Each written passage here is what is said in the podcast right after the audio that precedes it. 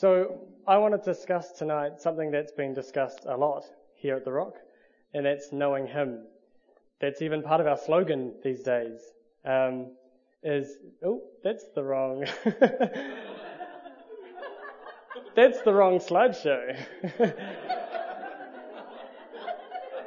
my wife's a, my wife's a sonographer, and we could learn about fetal hearts and you know fetal heart echoes and so on. I'm probably not the best person to talk about it. The other slideshow.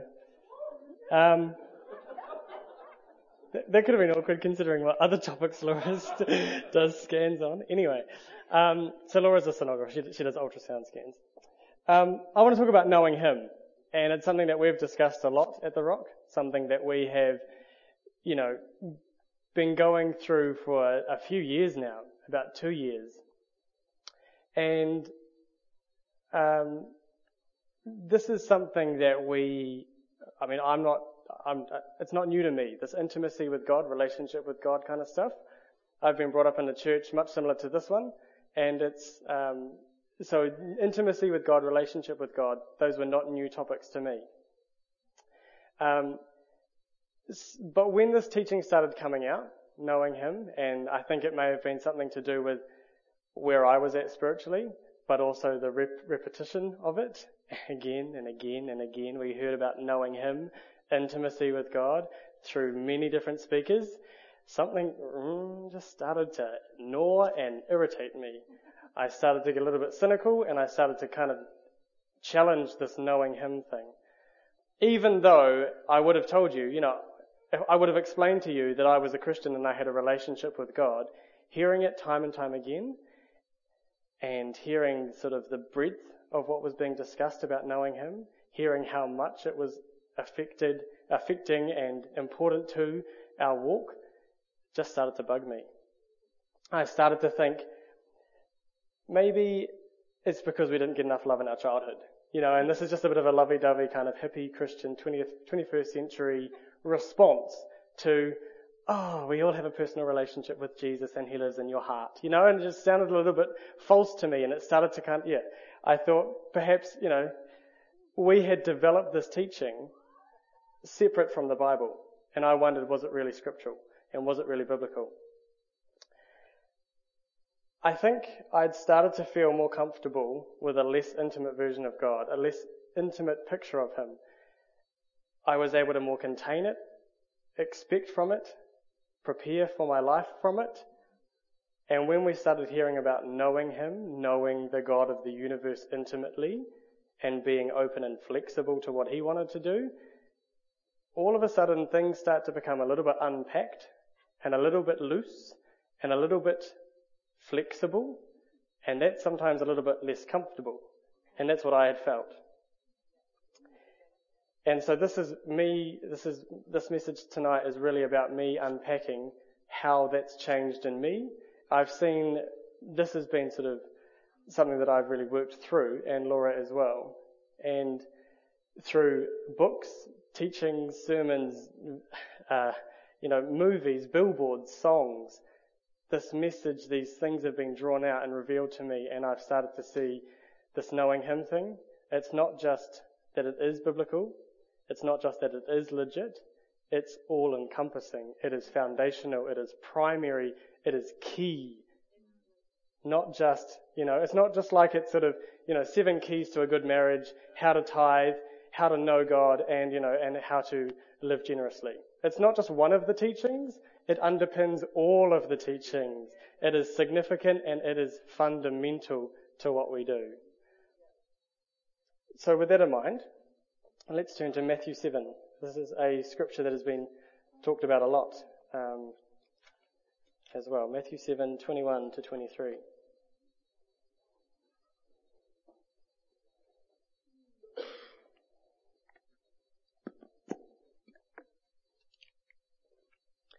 This is Jesus speaking, so starting at 21. Not everyone who says to me, Lord, Lord, will enter the kingdom of heaven, but only he who does the will of my Father who is in heaven. Many will say to me on that day, Lord, Lord, did we not prophesy in your name, and in your name drive out demons and perform many miracles? Then I will tell them plainly, I never knew you. Away from me, you evildoers. So these people are coming up to Jesus and they said, look at what we've done. You know, we've prophesied, we've done miracles, we are goody good Christian Jesus freaks. Let us in, you know. And he says to them, I don't know you. Away from me. And what I see in that is that relationship trumps behavior. Relationship trumps behavior. Even the pinnacle of Christian spiritual action, religion, whatever, prophesying, miracles, casting out demons, even that doesn't qualify when it is absent from knowledge of God, when it is absent from knowing Him. Even the pinnacle. I'm not talking church attendance and tithing 10% before tax. I'm talking the pinnacle of Christian action. And that's still not satisfying or valuable when it is done absent from the knowledge of God. Relationship trumps, beats behavior. Following on from that, let's look at Isaiah, an Old, an Old Testament version of the same message. Isaiah chapter 1.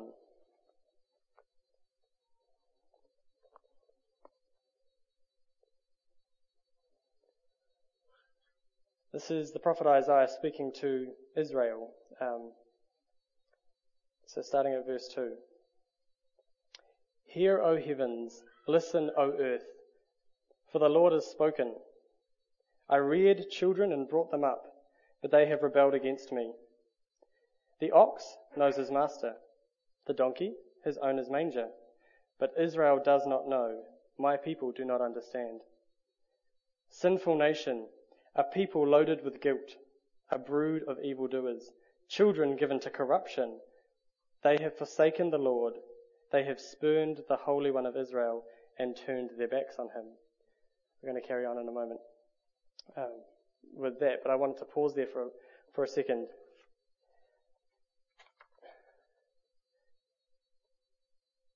This is God talking about sin and a corrupt generation. But what he starts with is he talks about an ox that doesn't know, oh, an ox knows its master. A donkey recognizes its master's care, but Israel doesn't know its master. My people don't recognize my care, recognize my care for them. He's saying that, you know, even a donkey gets it. Even an ox gets it. Who he, an ox knows who looks after it. A donkey gets that someone cares for it. It knows its master. But Israel doesn't get it. Israel has forgotten who cares for it, who looks after it. Then he goes on and says, you know, he talks about sin. It's all very quite, you know, doom and gloomish. It's talking about corruption and guilt and a brood of evildoers. But how does it frame sin? Let's see if you can see if you can hear it. They have forsaken the Lord. They have spurned the Holy One of Israel and turned their backs on him. It's very relational. It's not, you know, it's not a case of you broke this law, you broke this law, you broke this law. No, no, no. It's you spurned me. That means to reject with disdain. Ooh. Means to abandon, or forsake, you've forsaken me, abandoned, renounced, given up. You have spurned the Holy One of Israel to reject with disdain, scorn, or despise. You have turned your back, given the cold shoulder to. Very relational terms here. The sin is in terms of knowledge and relationship, not in terms of you broke that command, you broke that command. It's you have turned away from me, you have given me the cold shoulder, you have spurned me, you have forsaken and forgotten and neglected me. That's the way that he is describing the sin. He is framing it in the term of a relationship. Even an ox knows who looks after it. Even a donkey gets it. But you have forgotten me. You have rejected me. You have abandoned me. And that is, that, that is the sin. And the sin is termed, framed in that way. So keep that in mind as we read this next part, starting at verse 10. Uh, hear the words of the Lord, you rulers of Sodom. Listen to the law of our God, you people of Gomorrah. He's referring to them as Sodom and Gomorrah. It's actually, he's still talking to Israel. The multitude of your sacrifices, what are they to me, says the Lord? I have more than enough of burnt offerings, of rams and the fat of fattened animals. I have no pleasure in the blood of bulls and lambs and goats. When you come to appear before me, who has asked this of you, this trampling of my courts? Stop bringing meaningless offerings. Your incense is detestable to me. New moons, Sabbaths, and convocations, I cannot bear your evil assemblies. Your new moon festivals and your appointed feasts my soul hates. They have become a burden to me. I am weary of bearing them. When you spread out your hands in prayer, I will hide my eyes from you. Even if you offer many prayers, I will not listen. Your hands are full of blood. Wash and make yourselves clean. Take your evil deeds out of my sight. Stop doing wrong. Learn to do right. Seek justice. Encourage the oppressed. Defend the cause of the fatherless. Plead the case of the widow. Come now. Let us reason together, says the Lord. Though your sins are like scarlet, they shall be white as snow. Though they are red as crimson, they shall be like wool. Those rituals and sacrifices that he's talking about there, they are not to false gods. They are not to pagan gods. They are the, the sacrifices and the rules and the ritual, rituals and the festivals and the feasts and the convocations that God had appointed. God had initiated those. But, as we just discussed, they were done absent from God. They were done without knowledge of God. They were done when Israel had forsaken and forgotten and rejected and spurned God, ignored Him. Even an ox gets who looks after it, but Israel doesn't. And yet they continue with the religious action, with the sacrifices and the feasts, and that's what God says He hates. He had initiated all of those things. He's not hating that. He had told them to do it. But when it's done absent from God, when it's done separated from who He is and what He's asked, the hollowness, the falseness of it, that is what God hates. That is what His soul despises. Pretty harsh, pretty intense. But it's similar to what He said in Matthew, what Jesus said in Matthew. The pinnacle of the Christian actions of prophesying and casting out demons, doing miracles, but absent from Him, not in knowledge of Him.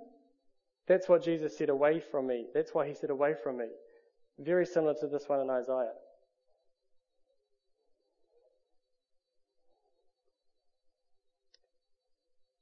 In this, this passage here in Isaiah, he provides a bit of a resolution. Come now. Come, let us reason together. There's a, there's a drawing back. You know, and he finishes with that, your sins are like scarlet, but they shall be white as wool. You know, they shall be as white as snow. Though they are red as crimson, they shall be like wool. And so his resolution is to come, draw near, come back to me, Israel. Remember who I am. Don't forget me like, and, you know, think, an, an ox gets it. An ox knows who looks after it. Remember me, come back to me, he says. Because relationship trumps behavior. Doesn't it? Relationship trumps behavior. They were doing everything he had asked them to do as far as behavior was concerned, as far as the action was concerned, but it was done absent from God. And he said he hated it because relationship trumps behavior. Hosea 6 verse 6 in the New Living um, Translation says, I want you to show love, not offer sacrifices. I want you to know me more than I want burnt offerings. Psalm 51 verse 16 and 17 says, You do not delight in sacrifice, or I would bring it. You do not take pleasure in burnt offerings. My sacrifice, O God, is a broken spirit. A broken and contrite heart you, God, will not despise.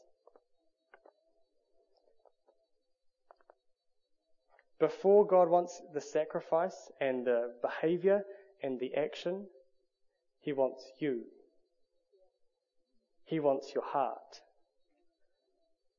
And those sacrifices and those actions are things that draw us into knowledge of Him, but they were not the point to begin with. And done absent from God, separated from God, they are false and hollow.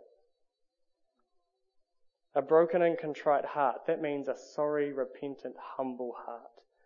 One that is saying, I am open, I am willing, here I am, God. Not something that is built on false pretenses and appearances and looking good and looking spiritual.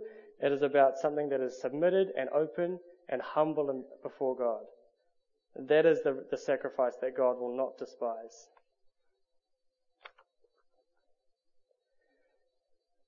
I want to talk about tattoos. Not really talking about the ethics or the morality of them. I don't really bother, that doesn't bother me either way. But tattoos, they're image. They don't change the person. They might be very meaningful to the person that has them, don't get me wrong. I'm sure that many people who have tattoos think they are very important to them and they give them meaning. Cool. Don't have a problem with that. But the tattoo doesn't change a person's heart. I could get, you know, a big Māori tattoo and, you know, big Samoan genealogy one around my leg. I'm not Māori, I'm not Samoan. It doesn't change me or my genealogy. I could get Laura for life, you know, right up my arm. That doesn't make me a good husband. It doesn't make me a faithful, loving husband, no matter what the appearance of it says. I could get my kids' date of birth and their names and their faces tattooed on me. That does not make me a good father. That doesn't change my heart. They are skin deep. They are appearances. They are image. I could get a big giant Jesus, you know, across my chest. That does not make me submitted to Him and it does not change my heart. Tattoos are very much skin deep. So again, don't be offended if you've got one. If they're meaningful, cool. But they don't change you. They change your appearance. They change your image. They change what you look like on the outside. And God is not fooled. You know, I'm not fooled if I see someone who says, you know, so and so for life, but they're in prison for, you know, domestic abuse or something. Doesn't matter what their, their tattoo says. That is very much an appearance thing. And that's kind of how I see these, these passages in Isaiah and in Matthew 7. God is not fooled by these skin deep, these shallow, hollow actions and behaviors and religion. He's not fooled, guys. We haven't tricked him. He didn't, you know, he, because we know that man looks at the outward appearance, but God looks at the heart. Man looks at the outward appearance. We see the appearances, we see the religion, we see the behaviors, and we are impressed. But God's not impressed if it hasn't affected the heart, if it hasn't gone in deeper and again, I'm not saying that the behaviors are the problem. They're not the problem. They're things that God has instructed us to do often, those sacrifices in Isaiah. But absent from God, separated from God, removed from God, those things are hollow and false. You may as well not do them. Do you see what I'm saying? You hear my heart? I'm not saying we shouldn't go to church, we shouldn't tithe. No, I'm not saying those things. But I'm saying those things void of God or separated from God are shallow, skin deep, and, and false.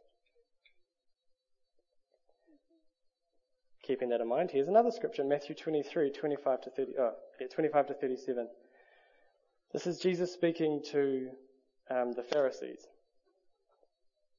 Matthew 23, starting at 25. Woe to you, teachers of the law and Pharisees, you hypocrites! You clean the outside of the cup and dish, but inside they are full of greed and self-indulgence. Blind Pharisee. First clean the inside of the cup and dish, and then the outside also will be clean. You are like whitewashed tombs, which look beautiful on the outside, but on the inside are full of the bones and of the dead, and everything unclean. Sorry, I skipped a bit there. In the same way, on the outside, you appear to people as righteous, but on the inside you are full of hypocrisy and wickedness. And then going down to verse 37. This is Jesus speaking. How often I have longed to gather your children together as a hen gathers her chicks under her wings, and you were not willing. These people, you know, he says, Jesus is saying, you know, you're cleaning the outside of your lives. You're making the appearance of a good, clean life. You're like a whitewashed tomb. You look all pretty. You've got a nice, pretty angel statue and some pretty engraving. Some nice, you know, things etched in there. It's all clean and white. It looks immaculate. but inside you're full of death and hypocrisy. God sees that. People maybe not. People see the outside of the dish and the cup in this sense. But God is not fooled. He sees the heart. And he says, clean the inside of the cup, clean the inside of your life, submit that to God with a broken and contrite heart, and the outside will become clean too. It's not that the actions are not important. It's not that the actions and behaviors of our life are, are irrelevant. It's not. But it's that it begins on the inside and comes out. Because if it starts on the outside and never goes in, it's hollow. It's false, like what we've read in Isaiah, like what we've read in Matthew. God is not fooled by the outward appearance.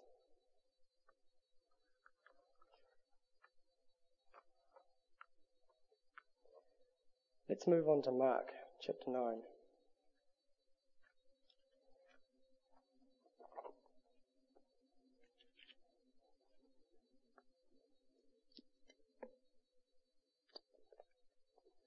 Mark chapter 9, starting at verse 2.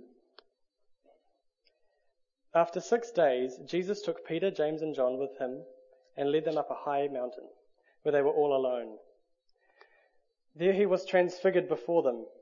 His clothes became dazzling white, whiter than anyone in the world could bleach them, even my mum. And there appeared before them Elijah and Moses, who were talking with Jesus. Peter said to Jesus, Rabbi, it is good for us to be here. Let us put up three shelters, one for you, one for Moses, and one for Elijah. He did not know what to say, they were so frightened. Then a cloud appeared and enveloped them, and a voice came from the cloud, This is my son whom I love. Listen to him. There's a lot going on in that scripture. Don't let the brevity of that sort of strip it of what it, that's, that's a massive thing that's going on there. These three disciples go up with Jesus to a mountain, and then boom, Jesus shining bright like a diamond, and he is little pop culture reference there. He is shining bright. He's shining like the sun. He is dazzling white. And there's Elijah and Moses. They were dead, by the way. You know, they were obviously, you know, so they, this was incredible to see. This was super spiritual, super incredible, supernatural. This was, you know, th- these guys would have been like, what is this? This is, this is insane. And they're obviously in shock. There's another passage, I think, in Matthew, and it says that they were cowering down or they were, you know, hiding their faces. And Peter kind of blurts out, let's build tents. That's what he says in a different version. Let's build tents or shelters. Which might sound really bizarre, but you had a bit more context in the back in the day, a tent was like a tabernacle, it was like a, a memorial, or like a shrine perhaps. And so, uh, so Peter was suggesting that they build some sort of shrine or memorial, one for Elijah, one for Moses, and one for Jesus. Because his immediate response was, wow, this is a massive deal. This is big. Let's contain it. Let's box it in. Let's bottle it. I don't want to forget this. I have to physically contain it and actually build a structure in order that I may relive this. And all of a sudden, this cloud appears around them. And the voice, you know, Father God says, This is my son whom I love. Listen to him. Don't disengage. Don't become absent from me by starting to, you know, get wrapped up in your shelter, in your memorial, in your shrine.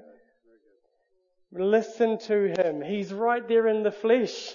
Engage with him. Don't miss, don't miss the point here. You're getting a diluted, shallow, you know, version of what I'm trying to offer you. Here's my son right there. Listen to him. Other versions say listen and obey.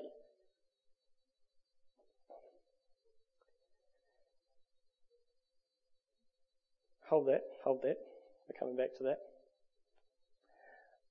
I don't know, um, look, you know, I'm married to Laura, and I don't know exactly what, how we're going to interact tomorrow.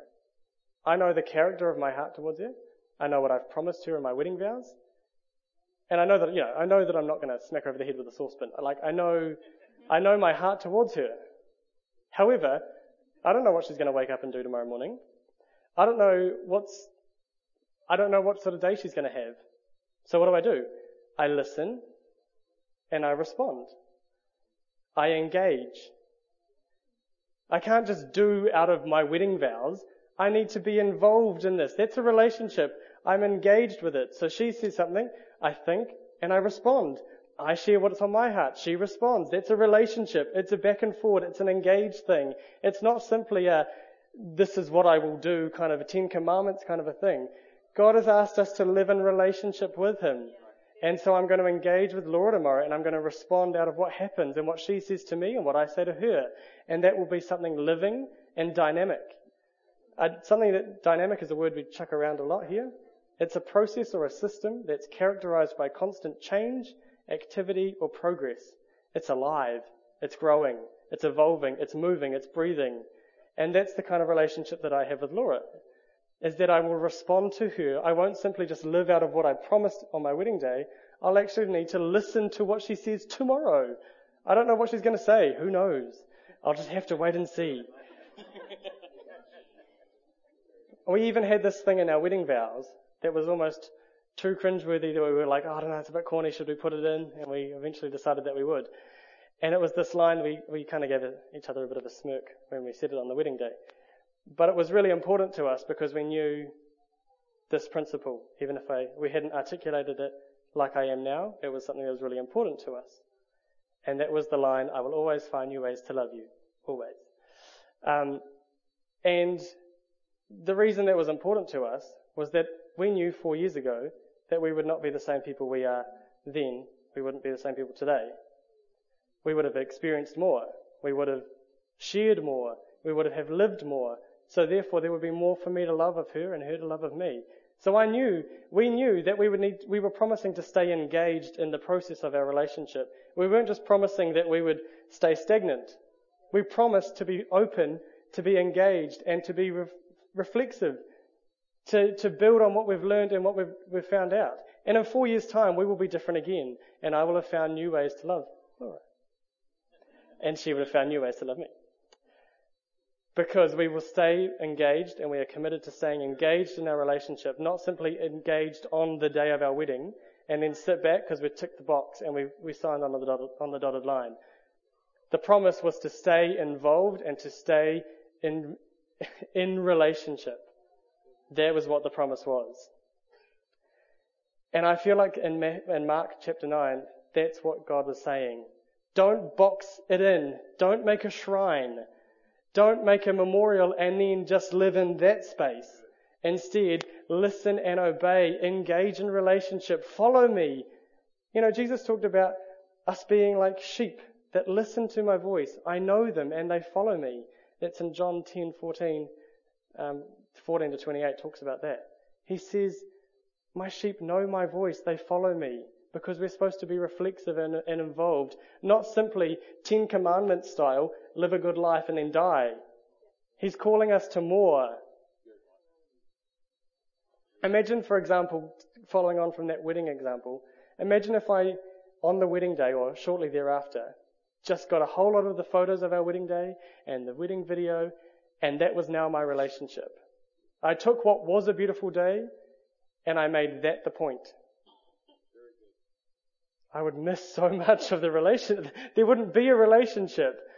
That's, isn't it, that's just stupid, isn't it? I didn't get married for the wedding. I got married for the marriage. I got married for the day to day till I till I'm dead kind of stuff. That's what I got married for, not for the wedding day, the ceremony, the whatever it was. So, in the same way, I feel that you know in Mark chapter nine, God was saying to the disciples, don't disengage. Don't become absent. Don't make a memorial. Don't box the sin. Don't bottle it up. You can't. It's a relationship. It's dynamic. It has to be living and alive. It has to be something that changes, changes and grows. I mean, it says that the Holy Spirit's like wind. You can't, you don't know where the wind is going or where it comes from. You just got to chase it. You just got to follow it.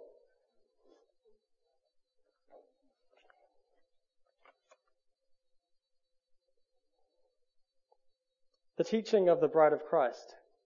It's a bit weird, eh? Let's be honest. It's a bit strange. It's cool, but it can be a bit weird. And I, really hope that everyone here can fully engage in that metaphor and fully engage in what a beautiful, potent symbol that is. Let's turn to Hosea. That's, that will help make my point.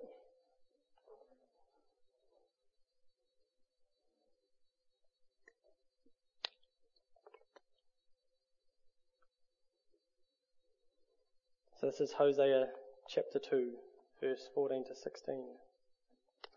This is um, once again God speaking to Israel.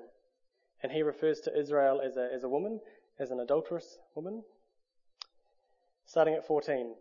Therefore, I am now going to allure her. That was my little sister. It's a little joke. I will lead her into the desert and speak tenderly to her. I will give her back her vineyards and make the valley of Achor, or the valley of trouble, a door of hope.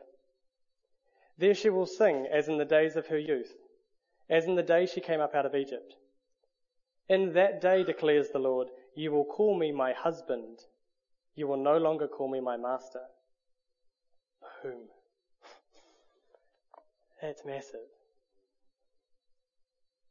The image of the bride of Christ is a way of contrasting how Israel was seeing God or how we may see God as master, boss, king, and saying, I want to move you from that perspective into you seeing me as husband, sweetie, my love, Baba. I know you call your wife Baba, Kirk. um, but he's saying, I want to see that dynamic change. I want to see that perspective change from when you stop calling me my master in a distant, fearful way to when you see me in intimate and friendly and loving in that kind of a way as a husband and a wife. That is a massive paradigm shift in how we see how we see God. So don't let some of you know if you if you take the analogy or the metaphor of the bride of Christ and you unpack it, you know, you try and that doesn't answer everything about our relationship with God. It is a facet. It is one way of us seeing our relationship with God and let it show you the depth of intimacy that God wants of us. Let it show you the amount that He cares and wants to know us. Not just in a obey me kind of a way, but in a loving, faithful, intimate kind of a way. That is a powerful, powerful image that the God of the universe considers us in that way. That is the way that He is desiring of us. Husband and wife close. It's incredible. I was at my brother's wedding in February, and um, I got talking to this um, girl, Hannah, and she wasn't a Christian, but she knew that I was because um, Laura and I were asked to pray for my brother, who's, who's not a Christian, um, during the ceremony, which was really special um, for us, and we we sent a good prayer up. Um, and people people noticed that we were saying something out of out of our heart, not just kind of you know, oh Lord God, bless Richard and Joanne. You know, it wasn't like that. It was very much, very much something from us. And people saw that, and many people sort of said, "Oh wow, that was really special." And this girl said to me at this at the reception later, she said, um, "You know, is it a challenge? You know, being a Christian, do you sometimes have questions?" And I said, "Heck yeah, you know." I have questions. I don't always get it. But I said it's alright because it's not about me just getting it. It's about me knowing God. And I started to share with her the bride of Christ. And I said like, you know, oh, we're at a wedding. What a fitting kind of picture. And I started to share with her about how God actually desires us like a bride. And it's actually a, it's intentionally a relationship, not a watered down kind of abstract follow the law kind of a thing. It's deliberately, fundamentally a relationship that he is wanting. And I was sharing with her the bride of Christ as a gospel message. And I was like, this, this makes sense now to share this like this way. And I suddenly sort of saw a bigger, had a bigger appreciation for that bride of Christ teaching when I was sharing with this girl, just saying, do you know what? He wants you so much. He wants you to marry you. That's his desire for you. That's the depth of the relationship he wants to have with you. I wasn't trying to convince her to give up smoking and give up drinking and to live a clean, pure life and to abide by, you know, X through Z law, you know. I wasn't trying to convince her of anything. I was trying to show her that God loved her to the, to the point where he wanted her as his bride. That's the depth of the relationship he desired. And man, it felt good to share that with her. In such a way, better than, than, than any way that I've tried to explain the gospel before. And I started to see a little bit more about how I should be sharing the gospel with others. That is the relationship that he wants.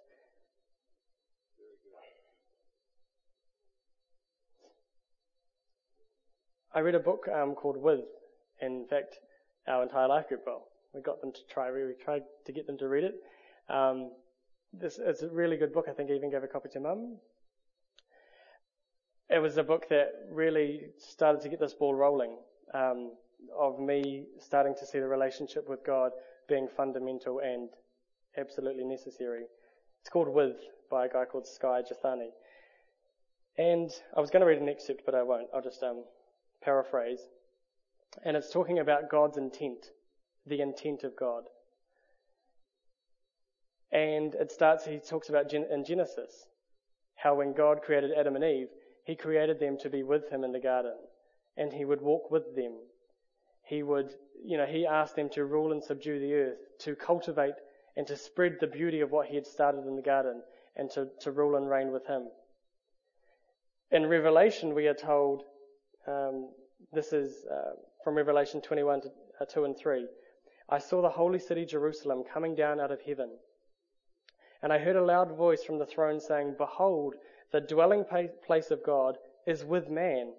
He will dwell with them, and they will be his people, and God himself will be with them as their God.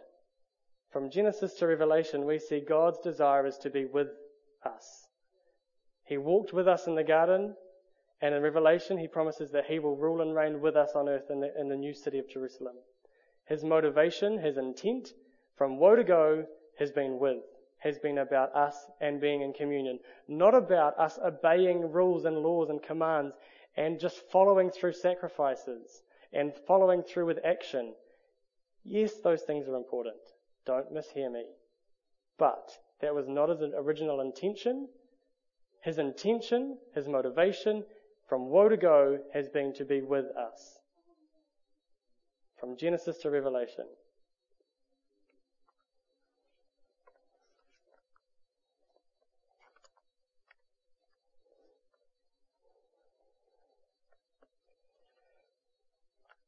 When I was thinking about preparing this message, um, I wondered uh, if I was worthy enough to bring this message. I didn't feel quite like I was had the the CV to bring this message. I felt like I'm talking about not just living Christianity, but I'm talking about knowing my God, knowing Jesus the person. That's what I'm challenging you to do. And I was thinking, do I know him? Am I in this right space? And I found, and, and this is, this is my response. Philippians 3. Not that I've already obtained all this, or have already been made perfect, but I press on to take hold of that for which Christ Jesus took hold of me. Brothers and sisters, I do not consider myself yet to have taken hold of it. But one thing I do, forgetting what is behind and straining toward what is ahead, I press on toward the goal to win the prize for which God has called me heavenward in Christ Jesus. Earlier, Paul is talking about how all the things that he may, he could boast about, and in terms of his actions and behaviors and identities as someone who's really righteous. You know, he was a Pharisee, he was born in the tribe of Benjamin, he was circumcised on on the eighth day, he was, you know, he was zealous, he was all these things that you could say that he could boast about, about how righteous he was think about Matthew 7. He was kind of saying what those people were saying. Lord, Lord, look at all these things we've done. He was saying that I could boast about those things more than you could. And then he says this, so this is um, verse 7. But what, whatever was to my profit, I now consider loss, disadvantage, for the sake of Christ. What is more, I consider everything a loss compared to the surpassing greatness of knowing Christ Jesus my Lord, for whose sake I have lost all things.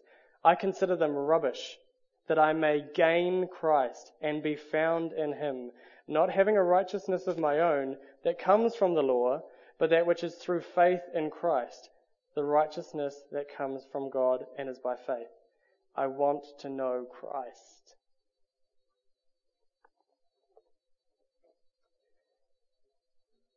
The title of my message tonight is Don't Settle for Christianity. Don't settle for Christianity.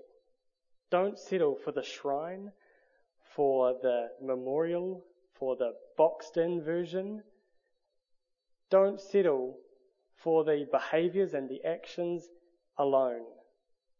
We're so good at getting people, well, we can be so good at getting people in the door, getting them to follow our culture, but don't settle for that. I know that I've settled for this. I'm not trying to bring condemnation. I'm just trying to bring encouragement and say, I for so long was settling for the culture of Christianity. And it's empty. It's false. It's just like those people in Isaiah. It's just like what it says in Matthew 7. If we don't know Him, it's empty. Even the pinnacle of spiritual Christian, Christian action, prophesying, casting out demons, miracles, even that, I'm not doing those things. You know, so even to that extent, we can go and still miss the point if we are separate and, and, and not in relationship with God. So don't settle for Christianity. I've got like, uh, the way that I was writing it was don't settle for Christianity with a little asterisk. And the asterisk was seek God obtain God, like it says here. I press on that I may gain Christ. He is the prize. He is the goal. He is the point. That's what you need to be pushing into. Yes, those actions that we do, they come out of us. They, they overflow out of us. Like it said, you know, Jesus said, you clean the inside of the cup, those actions come out.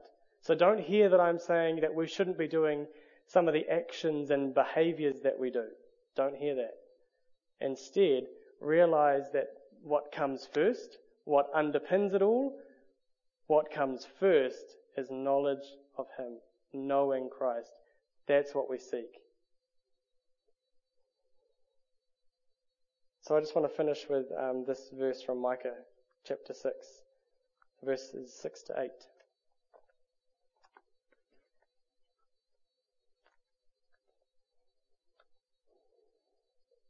With what shall I come with, sorry, with what shall I come before the Lord and bow down before the exalted God? Shall I come before him with burnt offerings, with calves a year old? Will the Lord be pleased with thousands of rams, with ten thousand rivers of oil? Shall I offer my firstborn for my transgression, the fruit of my body for the sin of my soul? He has showed you, O man, what is good. And what does the Lord require of you? To act justly and to love mercy and to walk humbly with your God.